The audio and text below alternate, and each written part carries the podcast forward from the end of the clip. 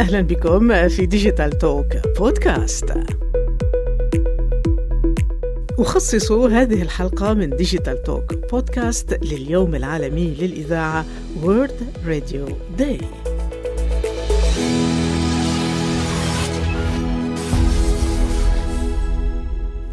اختارت اليونسكو هذا العام للاحتفال بالذكرى السنوية لإعلان اليوم العالمي للإذاعة ال World Radio Day. عنوانا.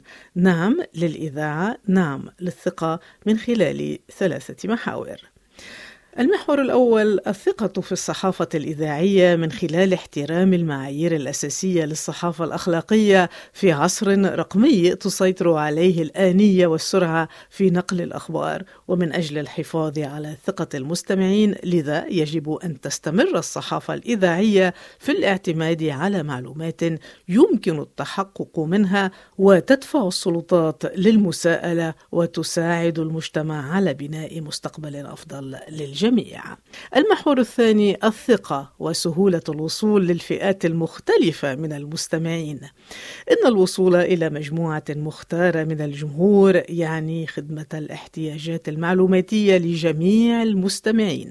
وكونها حافزا للتكامل والمشاركة الاجتماعية بما في ذلك الأشخاص ذوي الإعاقات المختلفة فتوفر منصات الإذاعة الرقمية أسسا للابتكار في إمكانية الوصول إلى المحتوى مثل استخدام لغات الإشارة أو الترجمة الآلية للجمهور من ضعاف السمع عند البث أو الإعلان عن المحتوى للمستمعين المكفوفين. المحور الثالث والأخير الثقة واستمرارية محطات الإذاعة من خلال ضمان التنافسية ومواجهة تحديات واقع الإعلام اليوم كيف يمكن للإذاعة البقاء على قيد الحياة والصمود عندما تضرب الأزمة المالية سوق الإعلام؟ كيف تحول مشاركة الجمهور المخلص إلى استدامة مالية؟ الاستدامة للمحطات الإذاعية هي بقدرتها على جذب قاعدة كبيرة بما يكفي من المستمعين المخلصين والاحتفاظ بهم لتكون مستدامة وأيضا ضمان تفاعل الجمهور مع محتواها. في ديجيتال توك بودكاست أحتفل باليوم العالمي للإذاعة مع الإذاعية المخضرمة وأول صوت دافئ الذي أعلن منذ حوالي خمسين عاما بدء البث التجريبي لإذاعة مونتي كارلو بهذه العبارة. راديو مونتي كارلو نحن إذاعة جديدة. إذا كنتم تستمعون إلينا راسلونا صندوق البريد 128 إمارة موناكو. الصوت هيام حموي.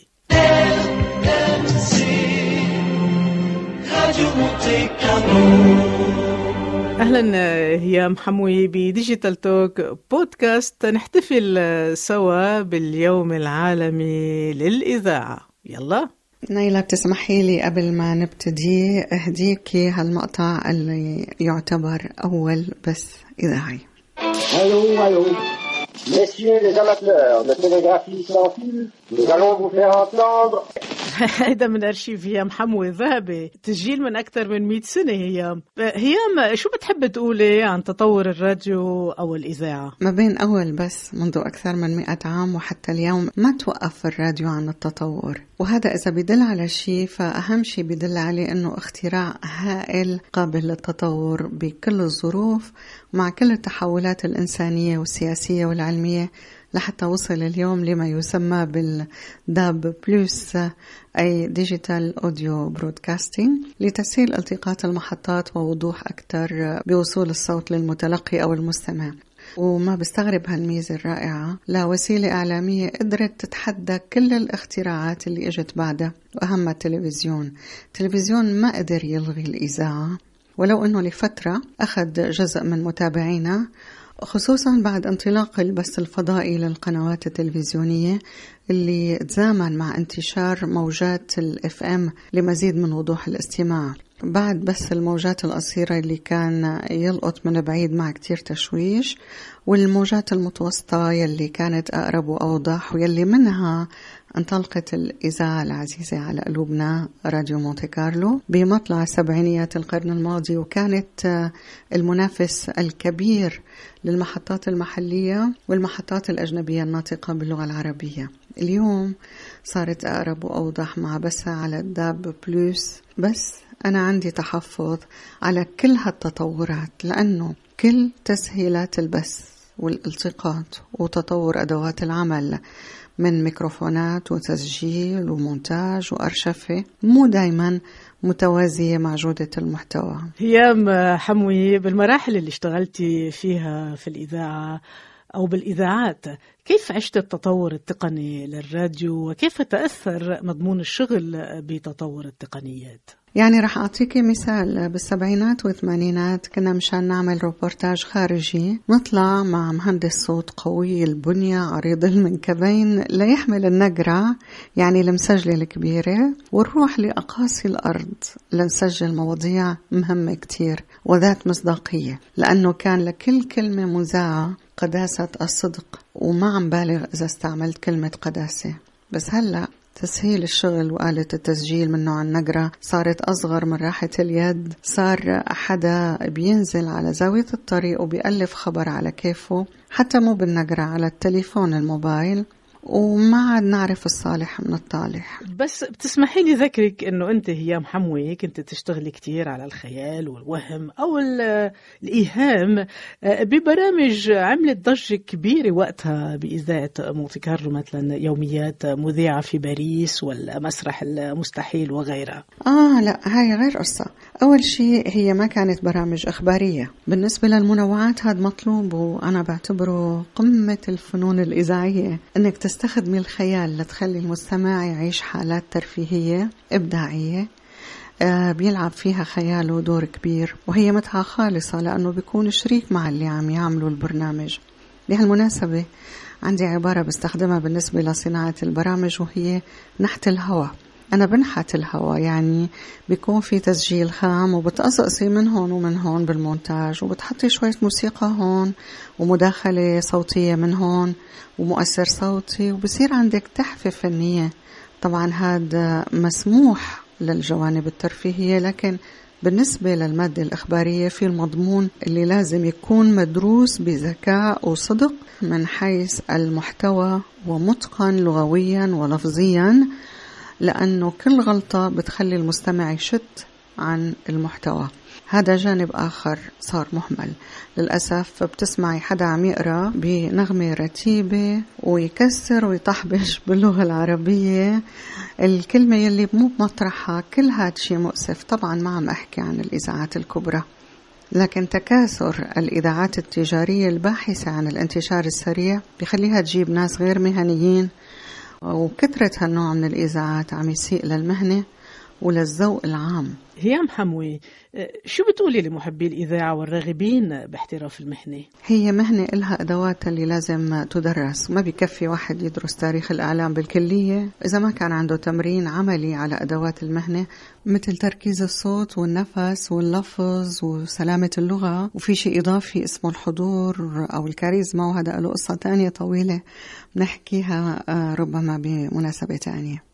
خلاصة أنه الراديو أو المهنة الإذاعية بدها تحافظ على ألقها لابد من الالتزام بقواعدها واحترام أدواتها. ماذا عن دور الراديو بالربط بين الأشخاص هي محموي؟ الترابط كلمة كتير مهمة. هي الخلفية الأساسية لمجمل الحالة الإذاعية. لما اكتشفوا الموجات الهرتزية غير المرئية ووصلوا معها للتواصل الأول. كان الهدف أنه إنسان يوصل لإنسان آخر بعيد عنه شيء حابب يساعده فيه رسالة خدمة ترفيه. موسيقى. بعدين تطور الأمر بالأزمات والكوارث والحروب وصار للبث الإذاعي دور كبير في ربط الناس واحتياجاتهم بين بعضهم. حتى بأبسط الأمور الترفيهية. أنت بتقدري تقولي لحدا بتحبي إنك بتحبي بس إذا هديتيه أغنية حب عبر الراديو بتحسي الدنيا كلها فرحانة معك. حالة انتشار العواطف بتعمل سعادة للكل. بعدين بذكرك ببرنامج بنك الصداقة على راديو مونتي كارلو. قدمته حوالي عشر سنين بين السبعينات والثمانينات. كنا عم نربط الشباب العربي ومو بس الشباب. على امتداد البلدان العربية. وأنا بيني وبينك بعتبره جده للفيسبوك بس أنا كنت ماسكة ومتمسكة بالجوانب الأخلاقية يعني الاحترام المتبادل بين المشاركين احترام الآراء واحترام الرغبات. ما سمحت أبدا بالانفلات رغم مئات الآلاف من المشاركين على مر السنوات. يمكن كانت من أسعد أيام الإذاعية. أنه قدرنا ننشر هالمحبة بين الناس. الكل كان بده يتواصل مع الكل ويساعد. مثلا تبادل معلومات إذا حدا عنده دراسة آه، لازم يقدمها بجامعته أو بمدرسته وهذاك الوقت ما كان في جوجل. أمثلة كثيرة طبعا اليوم آه، خلال الجائحة الكونية الكورونية في للإذاعة دور كبير بالتوعية وتقديم المساعدات. طبعا ما قصدي إنه يحل محل الوسائل الأخرى تلفزيون وسوشيال ميديا بس إلى جانبهم في للإذاعة دور كبير. هيام حموي الإذاعية المخضرمة وأستاذة الإذاعية شكرا لك على هذه الدردشة الإذاعية. أه، كلمة الختام لك. بالختام بتشكر أنه بتتذكروني باليوم العالمي للراديو. وخصوصي أنه دايما بيصادف قبل يوم عيد الحب 14 شباط. وأنا بين اليومين دايما بهالمناسبتين بعلن حبي للميكروفون وعشقي للراديو بعد أه، علاقة صار لها أكثر من 52 سنة مع الفن الإذاعي. بالله عليكم لا تفسدوا هذه الوسيلة الراقية باستسهال الأداء والمضمون. وبقول يحيى الراديو شكرا. الراديو ركن من الديمقراطية. الراديو فاضح كل أسرار الدنيا. ما ظل فد سر ينضم بوجود الراديو. صوتي يلعلع بذني وبذنك غصب عني وغصب عنك. لا تقدر انت تسد اذني ولا أقدر أنا اسد اذنك ما دام عندي راديو وما دام عندك راديو. هاليوم يوم الراديو قولوا فليحيا الراديو. الراديو. نور الافكار الراديو. فتح الأبصار. الراديو. ينقل أخبار الراديو يفتح الأسرار الراديو صوت الأحرار الراديو.